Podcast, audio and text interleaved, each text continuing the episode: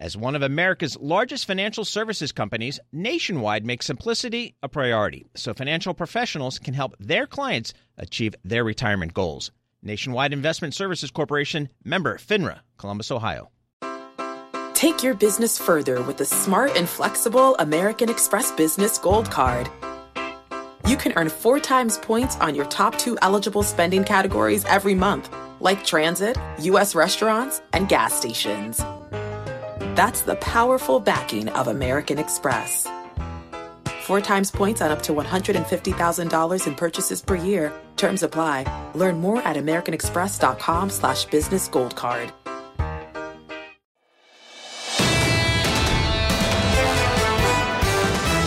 This is the Bloomberg Surveillance Podcast. I'm Tom Keene, along with Jonathan Farrow and Lisa Abramowitz. Join us each day for insight from the best in economics, geopolitics, finance, and investment.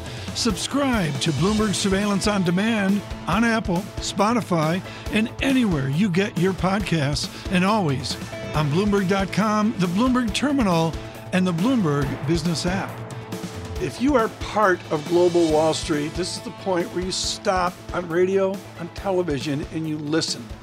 In this banking crisis, you need somebody that is so uh, knowledgeable on it. And at Middlebury College a few years ago, studied back the ten banking crisis back to Jackson.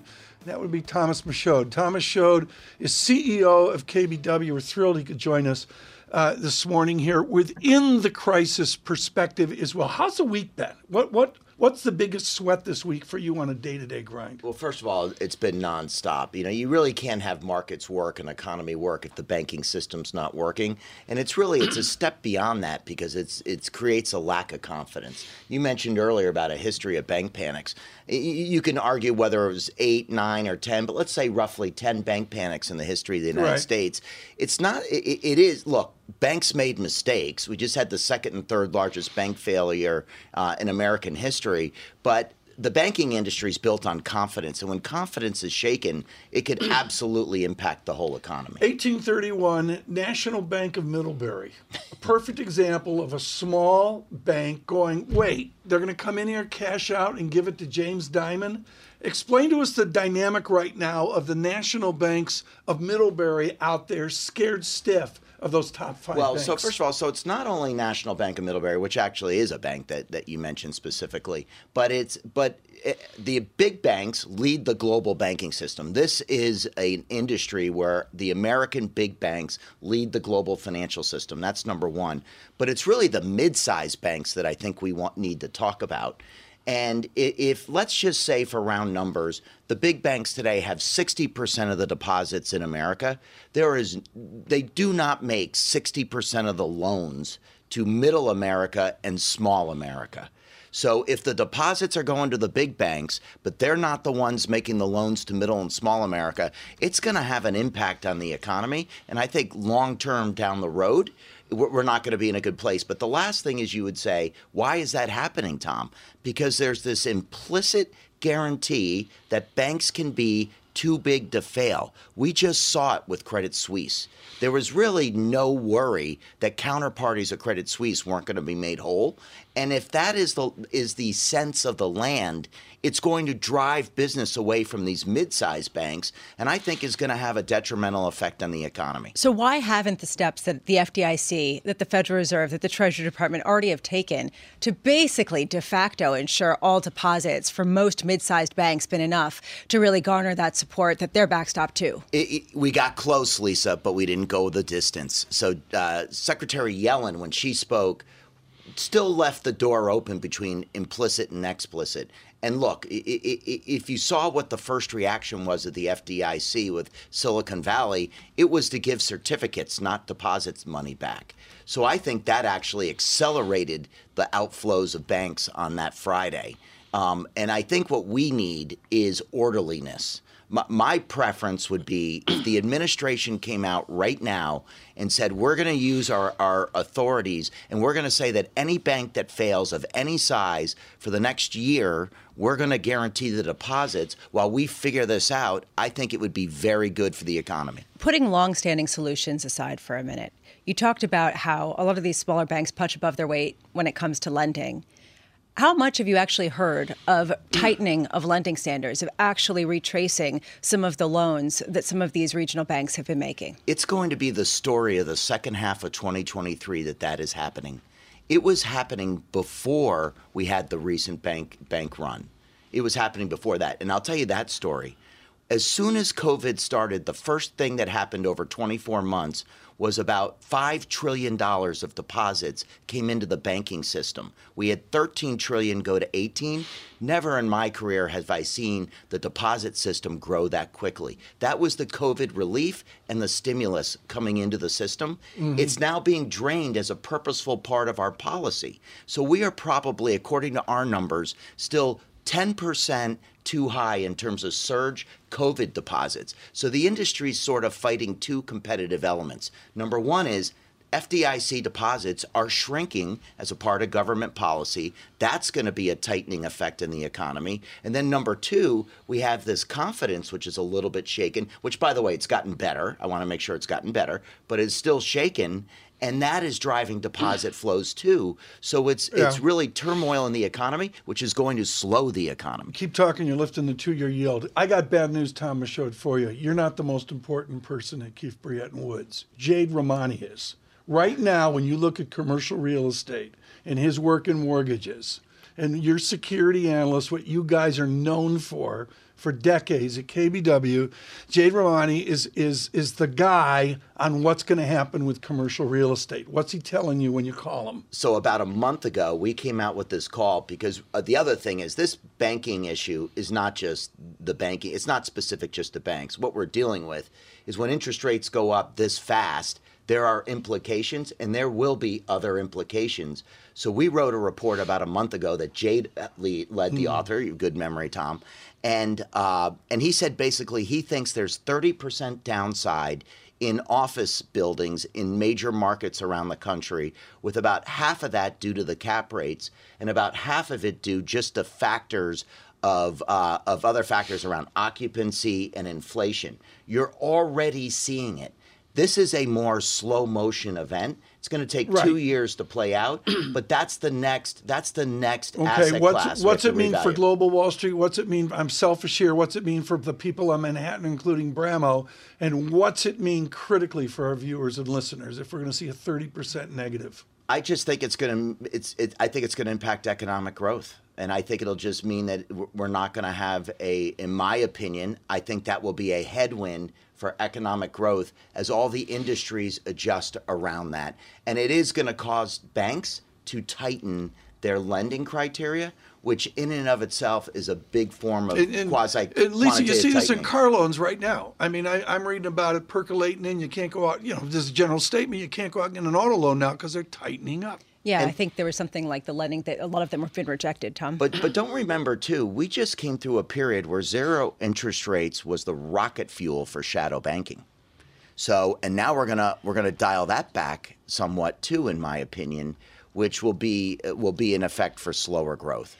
There's a confluence of a lot of different factors here, and teasing out all of the different inter- interconnected pieces can be tough. I want to go back to something that you said, that we're still about ten percent elevated when it comes to the deposits, the cash sort of awash in the banking system. And you talked about how that's going to get withdrawn and that that's going to have a sort of accelerating tightening feature to the economy. Is that deposit base going to disproportionately leave those regional banks? In other words, it might be ten percent of overall deposits, but a much greater portion of just the specific smaller and mid-sized banks, given the consolidation of deposits in some of the big behemoths? It, it actually was going to leave the bigger banks more because they're bigger. So, for example, our estimate is roughly sixty billion dollars, I think we were going to see come out of J P Morgan uh, this quarter. And now it'll be less because of this remixing. But even Jamie Dimon's been in his calls talking about the fact that he saw hundreds of billions of dollars of shrinkage in his deposits. But I don't want to alarm anybody by that, because the industry has been planning for that and knew that that was going to happen. And remember, when we talk about it, what is that? Well, that's the Fed shrinking the money supply. It's also depositors buying treasury bonds because they yield more rather than bank deposits. That's cash sorting. So I think it's navigable, but but if we put a, a, a, a crisis around it, it just makes it trickier. Given the likely increase in flows out of some of these deposits, given commercial real estate and the stress there, given the shadow banking system and potential fractures that people are expecting there, do you think that this banking crisis is over? I, I think every day that goes by, we're getting more stability. I think Washington wants it to stop. I think barring any other major shocks, I think it's it's behind us and that we can now deal with some of the more yeah. challenged institutions. But also, too, if I if we had more time and I laid out the statistics of Silicon Valley, it was off the charts on a couple of risk measures. Yeah, no I mean, question. off the charts. Yeah. You, and, and remember, we have forty-seven hundred banks in the United States. Right. Two of them have failed spectacularly and quite large, so we're not underestimating the impact yeah, I of it. I got eight ways to go here. I, I got time for one question. Somebody emails in here, and this was an honor to play at Middlebury years ago when Wendell Forbes was coaching.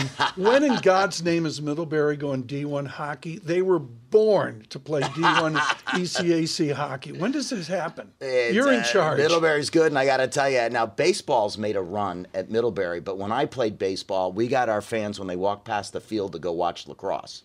But now That's baseball's the, standing. The, the, I'm, I'm, I'm looking at baseball. All the, all the visibility. When do you guys go D one hockey? It was made to happen. I, I, I would support that. We've got a great there team. There we go. That's the you. news we need to have today. Thank Thomas Michaud of Middlebury with his support up Route seven. And, of course, a small matter at K B W, definitive on banking research. Nobody ever says make it complicated. That is why Nationwide makes simplicity a priority by providing financial professionals with straightforward, client-ready resources. From clear strategies to help clients meet retirement savings and income needs, to ways to cover rising healthcare costs and more. Nationwide simplifies planning so more time can be spent helping clients. Nationwide is on your side. Nationwide Investment Services Corporation, member FINRA, Columbus, Ohio. Take your business further with the smart and flexible American Express Business Gold Card. It offers flexible spending capacity that adapts to your business. You can also earn up to three hundred ninety-five dollars in annual statement credits on eligible purchases at select business merchants. That's the powerful backing of American Express. Terms apply. Learn more at americanexpress.com slash business gold card.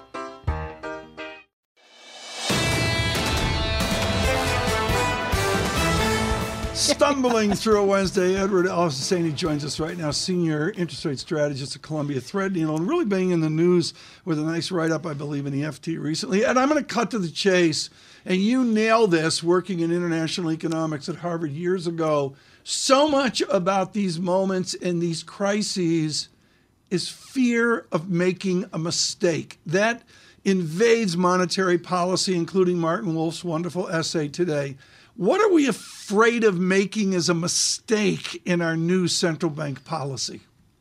Yeah, and it's it's it's difficult because you're balancing three different elements. You don't know what's going on with inflation. You don't know how quickly monetary policy is filtering into the real economy, and now you don't know uh, what's happening with the banking sector and the extent to which that's going to affect growth and inflation uh, down the line. And you have to prioritize these unknowns. Inevitably, in my uh, in my mind, the Fed's going to prioritize inflation. They have to prioritize inflation. We've got a dual mandate. Maybe we have a triple mandate, as Steve Roach invented, talking about financial stability. Can financial stability weigh in on a May third Fed meeting debate? Very unlikely. I, in, in my mind, uh, they've done a really good job of separating the two, at least on paper. In practice, more than anything, they've been lucky in the sense that this particular banking crisis hasn't spiraled, particularly hasn't spiraled into credit markets. So I think they can take comfort in the fact that the liquidity facilities they put in, uh, what the F D I C has done, that's ring-fenced some of the issues, at least at this point. And again, when they get to the May meeting, uh, it's more likely than not that they'll be able to refocus on inflation once again.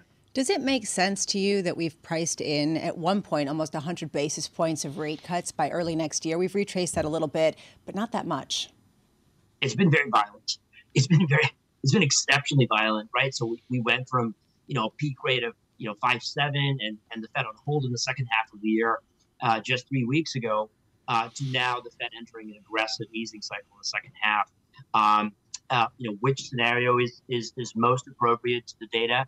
Uh, I would say something that's closer to a hold, but but now that the, you know, the banking system genie's out of the bottle, it's it's exceptionally difficult to price out an easing cycle uh, and a recession being brought forward, and that's that's what markets are really struggling with. So here's the dissonance: risk assets are rallying, perhaps because you're seeing perhaps a, a slower pace of rate hikes or rate cuts. Does this make sense if the only way that we get that is with the pain that comes with some sort of either crisis or massive credit tightening? Yeah, it's been interesting. You know, risk, again, to some extent is reflecting two things in my mind. One, the underlying strength of the economy and the underlying, under, underlying strength of corporate balance sheets uh, is still with us. That's something we entered the year with. We've, we've talked to that uh, you know, at length. Um, and it's been actually been one of the frustrations for the Fed. The other thing is interest rate volatility, which exploded in the course of the past uh, couple of weeks, is starting to cool down, particularly in the longer part of the curve.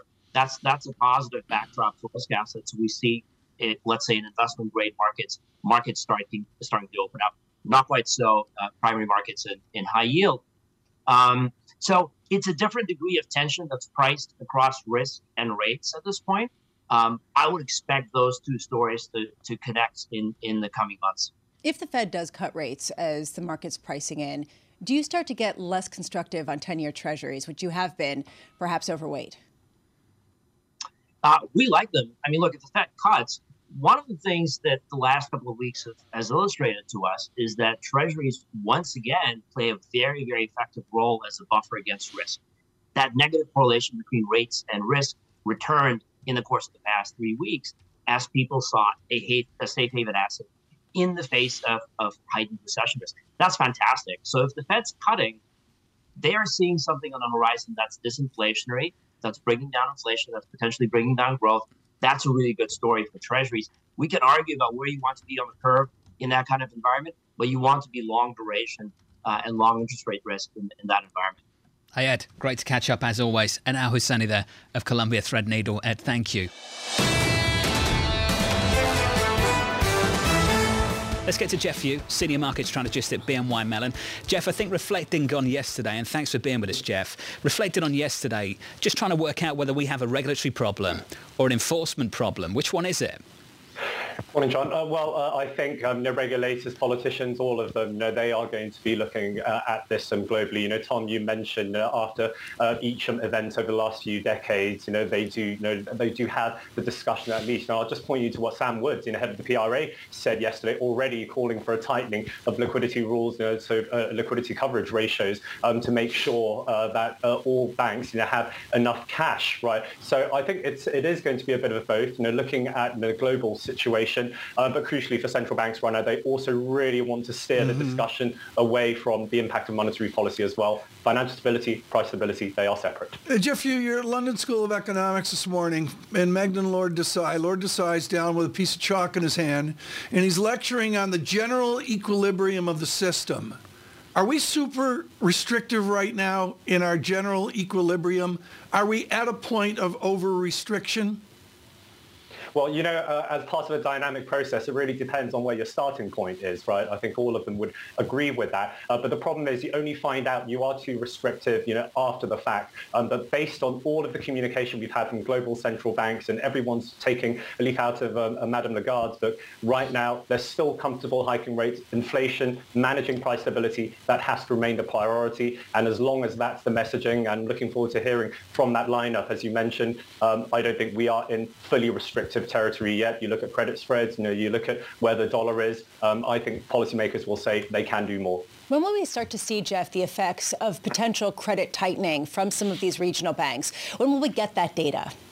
Uh, well, I think the data, uh, we really have to monitor twofold. You know, one is just basically the credit data. You know, is loan demand, loan growth, and loan officer surveys, are they picking up? Are they showing a clear material sign of, of things in coming off? Um, but at the same time, then the realized um, data, the hard data, are mortgages, um, are they starting to come off? You know, mortgage approvals, things like that, you know, globally. But that will take time. You know, there is a lag process, as, Gov- as Governor Bailey has highlighted. But let's be clear, the event over the last few weeks has been an equivalent to time. Tightening will be different in different jurisdictions, uh, but this certainly, you know, has slowed the overall process of rate hikes. Are you sympathetic, Jeff, to the stock bulls who are saying, if you look around right now, things still look good, and if the Fed cuts rates, that'll make things only look better? So perhaps you can worry, but you're just worrying in a sort of vacuum of information. yes, I am sympathetic to risk on, but nothing to do with the Fed. If anything, I think the Fed and global central banks, they will keep rates higher for longer. Not super high, uh, as uh, we've heard in the past, but they will be higher for longer. The reason we can be positive on risk, data aside, cash on the sidelines. There is just so much sitting there. Looking at our investor flows, and we put out a report on this recently, there's no conviction. People at almost like limit underweight risk assets, and it's quarter-end rebalancing, month-end rebalancing. We've had another adjustment lower. People are underweight risk relative to benchmark. We're seeing that in our data, and that in itself is a tactical reason to see risk on across all asset classes. So I think the NASDAQ has had one of the best quarters going back to twenty twenty, Jeff. Now, this quarter's still got a couple of days to go, but based on what you just said, Jeff, where's your favourite place to take risk at the moment? Uh, well, uh, right now, um, I think uh, within F X, you know, we are looking at emerging markets. You know, this is the area which was heavily sold last year. I look at our month-end rebalancing models. You know, we're looking at uh, being positive on the Mexican peso. You know, for example, uh, we're seeing buying in um, Eastern European uh, sovereign debt, and that's where you get good nominal yield, maybe good real yield up ahead. Inflation in Europe slows um, as well. So really, I would favour E M. But if you look at E M uh, beta to um, tech, for example, you can see that they're probably quite aligned right now, and that's why uh, you know, we are. You know, seeing risk rally across the board. But let's be clear, this is less of a fundamental story, more of an asset allocation story. Hey, Jeff, I hear you. Thank you that, for that, sir. Jeff Yu there of Wynn Wine Mellon. Nobody ever says, make it complicated. That is why Nationwide makes simplicity a priority by providing financial professionals with straightforward, client-ready resources. From clear strategies to help clients meet retirement savings and income needs, to ways to cover rising healthcare costs and more. Nationwide simplifies planning so more time can be spent helping clients. Nationwide is on your side. Nationwide Investment Services Corporation, member FINRA, Columbus, Ohio. Take your business further with the smart and flexible American Express Business Gold Card. You can earn four times points on your top two eligible spending categories every month, like transit, U S restaurants, and gas stations. That's the powerful backing of American Express. Four times points on up to one hundred fifty thousand dollars in purchases per year. Terms apply. Learn more at americanexpress.com slash business gold card.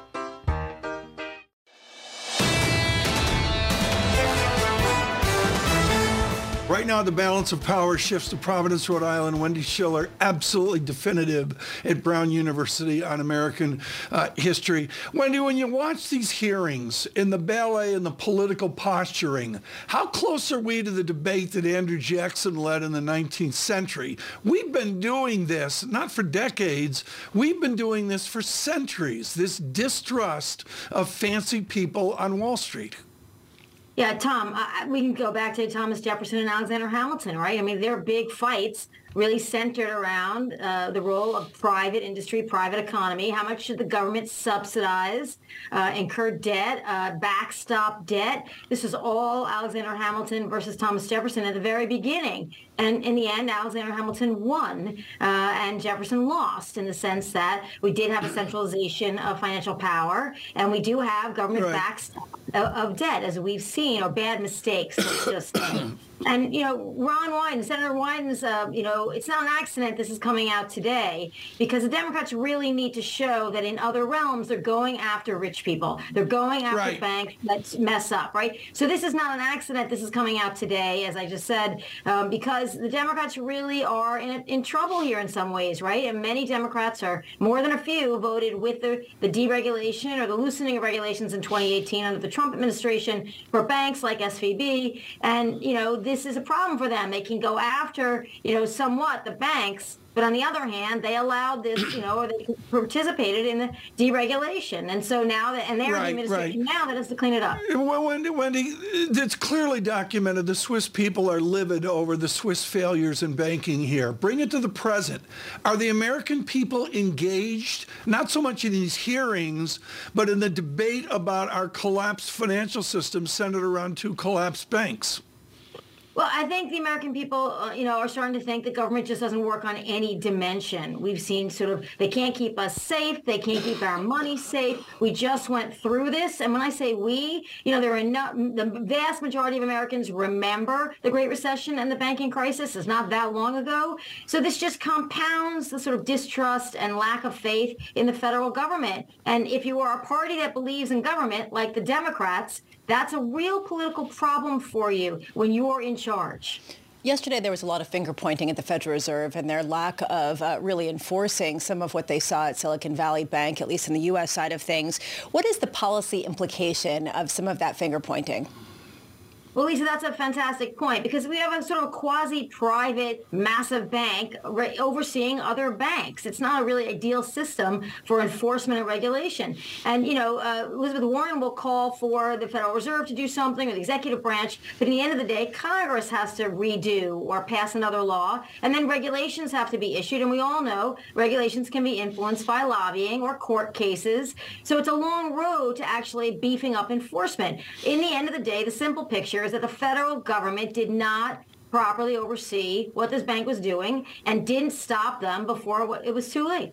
Let's say that they do successfully shunt the blame over to the Federal Reserve, as they're trying to do, and basically the lack of oversight there. This is my question. Then what? Does this basically remove some of the independence of the Federal Reserve? Does this call for some sort of increased scrutiny or increased muscle? I mean, what is the natural step with respect to some of that criticism? Well, Lisa, this is where you have to go to the power of the banking and investment industry, particularly in terms of campaign contributions and lobbying, very powerful forces and voices, and say, listen, don't blame us for the, you know, the, the, the laziness or the carelessness or the greed of one bank or two banks. You know, the rest of us, especially the big banks, we do what we're supposed to do. So I think what Ameri- the American public might veer towards is sort of giving bigger banks. They trust them more. They seem to be stable. The government bailed them out already once. Uh, maybe giving them more power in the system, which would, of course, we know would be very bad for regional lending. So I think this is a, a case where um, the federal government, uh, meaning the Biden administration, has to pick a side. Are you going to try to intervene and control the Fed? Trump actually tried to control the Wait. Fed, and some might say he did. Um, in terms of interest rates. So that's the big question mark. Do you try to exert more control but then fail again? And that's the puzzle for the Democrats. The irony of this is not lost on a lot of people, that basically we have gone from emphasizing a decentralization of banking to now the big banks are better and the bigger the better. I mean, can you give a sense of the potential political read-through of that?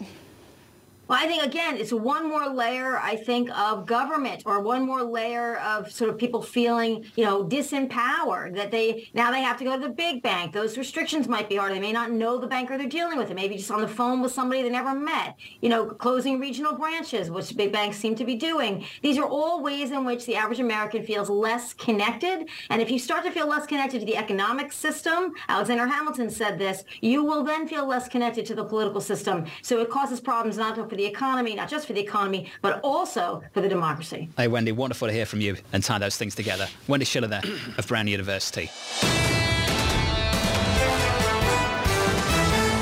Someone who studied this, of course, is the gentleman of that interview, David Rubenstein, joining us now, co-chairman and co-founder of Carlyle Group. It's a happy David Rubenstein as he joins us today from his Duke University. Uh, thank you, David, for joining us from Duke this morning. So much of this is a distrust of these major banks. How did Jane Fraser frame that you can trust us this time in this big crisis? Well, for those who don't know, Jane is, uh, it's hard to believe, but after two hundred fifty years of our country's history, she's the first woman to head a major money center bank. Uh, she's a native of Scotland, but educated here at Harvard Business School, worked her way up at Citi over many, many years, and for the last two years has been the C E O of the bank. Um, her view is that the banking system is in pretty good shape. Obviously, there are a few problem childs, and they're being dealt with, like Silicon Valley Bank, and maybe you could argue First Republic Bank. And I think what she's saying is that the banking uh, community is coming together to figure out how to solve some of these problems and not relying only on government assistance. We've spoken today, David Rubenstein, of say there were three big Swiss banks in our childhood. And now there's one, I guess. We'll see how that works out. There's also been the turmoil in American banking. Do you suggest in your conversation with Jane, and for that matter, all of your contacts, that things are being sped up now for the major banks, that they're going to have to move and act strategically faster in the coming months? Well, in the crisis of ten years ago or so, uh, the major banks were, to some extent, with one or two exceptions, undercapitalized. Now the banks are, the major banks are, are well capitalized, leaving Credit Suisse aside. They're well capitalized, and therefore they have more of a uh, ability to help other banks. And so, as you saw in the case of uh, First Republic, uh, the major banks put together uh, money that would go into First Republic as deposits, and uh, hopefully that will shore up the situation until a more permanent resolution. But I don't think we have a crisis where J P Morgan or or Wells Fargo or or Bank of America have financial problems, or, or Citi. But they clearly, uh, everybody's always nervous when there's a, a banking problem. But I think this one's reasonably under control. Do you think that this is the best P R move that ever happened for big banks, because they can basically come to the rescue, be the good golden ch children, and all of a sudden have politicians coming out and saying, you guys should all be more like them? Well, I'm sure that that might have been in the back of their mind. But uh, the truth is the U S government used to come in and kind of resolve these things. But in this case, Uh, Jamie Dimon, although he's working with Janet Yellen, have, uh, taken, has taken the lead. So you have banks putting in the money in First Republic, and uh, that's unusual. You don't usually see that in a kind of voluntary basis, but I think it's good for the system, and it shows how uh, supportive the major banks are of any problems that they see in the banking system. I love that you were the one interviewing Jane Fraser, because you're two behemoths in the industry, two behemoths in the financial system that really is the focal point of so many prognostications at this point. From your vantage point and with your discussion with Jane, do you get the sense that there truly is a mass wave of credit tightening that is coming upon us that is going to really become clear in the second half of this year? Well, interest rates have been going up steadily, as we know, this year, and as a result, uh, there's there, there are consequences. One of them is supposed to be a slowing down of the economy and higher unemployment, but one of the other consequences, obviously, is some banks are, are hurt by this. Uh, the general occurrence when, when interest rates go up is it probably usually helps banks a bit, because they can charge more than they're otherwise going to charge for, for loans. But in this case, what you're seeing is that some banks uh, had a lot of securities which become worth a lot less when interest rates go up, because they had bonds or treasury bills, which go down in value as interest rates go up. And that produced a, a credit hole, obviously, in Silicon Valley Bank, and probably in some other banks there's some modest credit holes. So uh, it, raising interest rates has not been an unvarnished uh, a good thing for the banks, though generally when interest rates go up, it's not that harmful to banks. Right now, I think the banking system is in reasonably good shape, though. David, you grew up basic in Baltimore.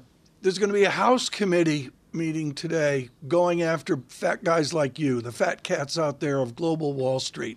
I want you to speak to House Republicans today with their immense distrust of the kind of people that blew up S V B. What do you say to people representing a broader middle class of America that say, who are these guys and why are we putting up with them? Well, whenever somebody loses money, uh, governments always come in and say, uh, who's at fault? Certainly it's not the government. The, the government would say it's never at fault. Um, so I'm not surprised that somebody will go after somebody that's lost money uh, for, for, for, for shareholders and so forth. But uh, as beating up on uh, uh, Wall Street types or, or finance people is, is a relatively common experience. I don't think people are going to be shocked by it. In the case of Silicon Valley Bank, they clearly did some things that the regulators should have been more on top of. And I think the Uh, under the banking regulations and laws, uh, the Federal Reserve Bank in San Francisco was aware of it and was working on it, but I don't think they did enough uh, quickly enough to take care of the problem. Oh, that's the question, David, the quickly enough of it. Can we legislate the courage to be quickly enough? Um, whenever you have a financial problem and something goes wrong, um, you always try to have a fix. So Dodd-Frank or Sarbanes-Oxley. But the ingenuity of mankind is such that they can always figure a way around some legislative or regulatory constraint. And so I don't think we're ever in our mm-hmm. lifetime or anybody's lifetime going to solve all these financial problems. There's always going to be somebody taking advantage of some rule. So I don't think we can fix it overnight, and we can't just point a finger at somebody and say it's your fault alone. David Rubenstein, thank you so much from Duke University uh, this morning. An important conversation, Mister Rubenstein, with Jane Fraser. Subscribe to the Bloomberg Surveillance Podcast on Apple, Spotify, and anywhere else you get your podcasts. Listen live every weekday starting at seven a m Eastern on Bloomberg dot com, the iHeartRadio app, TuneIn, and the Bloomberg Business app. You can watch us live on Bloomberg Television and always on the Bloomberg Terminal. Thanks for listening. I'm Tom Keene, and this is Bloomberg.